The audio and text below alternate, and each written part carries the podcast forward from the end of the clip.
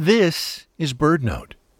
A modest thicket of trees along a street can be the perfect place to hear one of the earliest bird songs of spring the fox sparrow.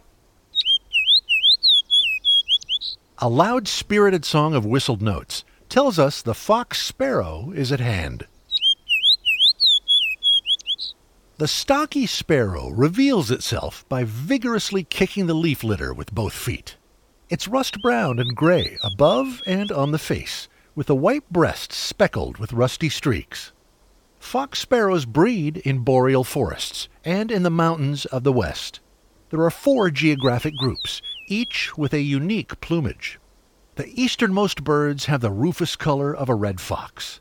Others found further west are a mix of brown, rust, and gray.